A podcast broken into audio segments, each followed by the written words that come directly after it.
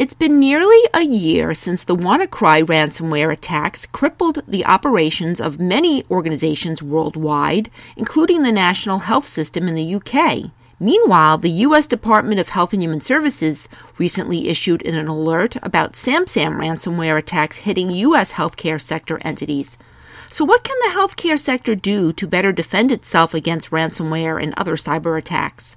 I'm Marianne Kolbasuk McGee, Executive Editor at Information Security Media Group. Today I'm speaking with Eli Nazralla, Director of Cybersecurity Strategy at the Health Information Trust Alliance, or HITRUST. Eli will be speaking to us about some cybersecurity technical recommendations for the healthcare sector, highlighted in a new research report that was issued by HITRUST.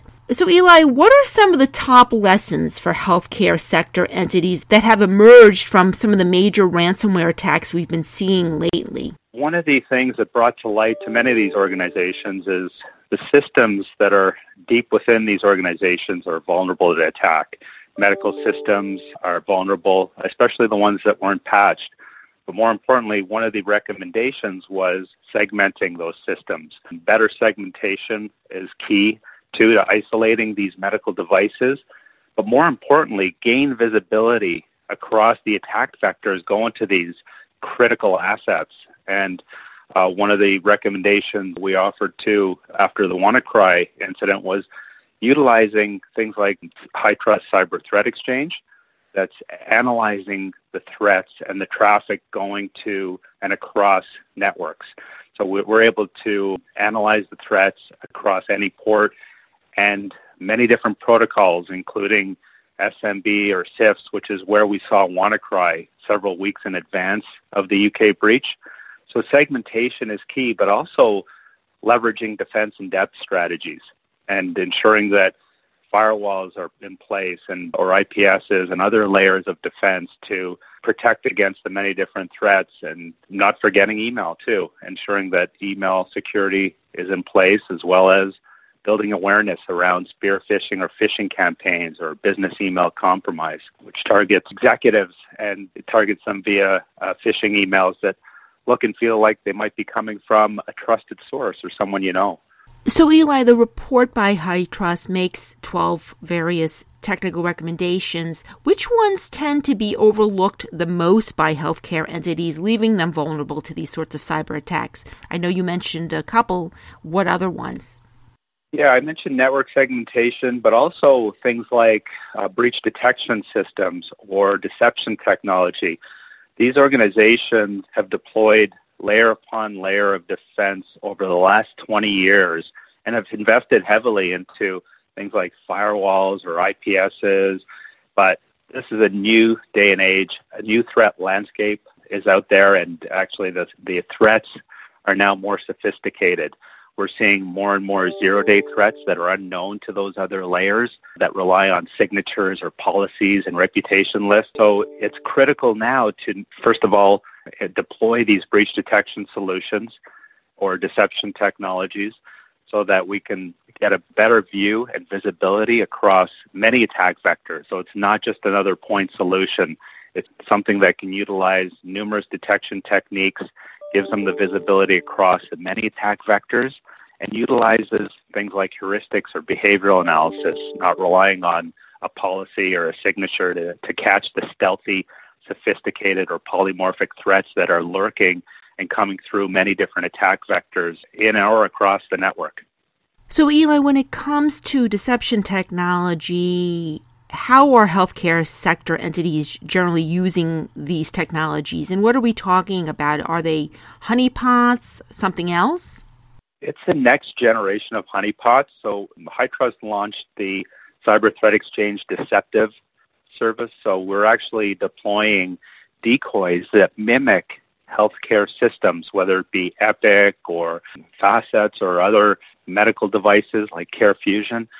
And we lure the would-be attacker into these decoys that look and feel just like production systems, but contain fake data, so that we can capture their techniques, tactics, and procedures, and then share those indicators back into the Cyber Threat Exchange so that the other payers and providers that are part of our threat intelligence sharing system can consume them into their incident response workflow and protect themselves from a new breed of attack or a new ransomware threat, or might be targeting these mission-critical systems like E H R or E M R systems.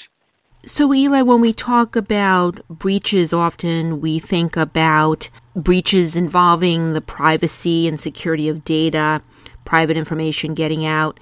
What about incidents involving patient safety? Are there certain cyber threats that are most worrisome right now when it comes to patient safety that you think that healthcare sector entities need to really bolster their efforts? Definitely. We're seeing more and more ransomware attacks targeting medical devices and things like medical systems that patients are relying on for saving lives are being targeted, and uh, it's becoming easier for the adversary to, to target these systems that have vulnerabilities within them, to freeze them until a ransom is paid, making them non-functional. So it's even more critical these days to gain the visibility, not only at the perimeter of your organization, but inside, because the attack vectors exist throughout the, the organization, whether it be somebody bringing in a thumb drive that contains malicious content and uploading a, a weaponized file that will begin the ransomware life cycle, um, or it could be a contractor plugging in their laptop in their network and infecting a file share server that would begin the life cycle of a, a ransomware attack.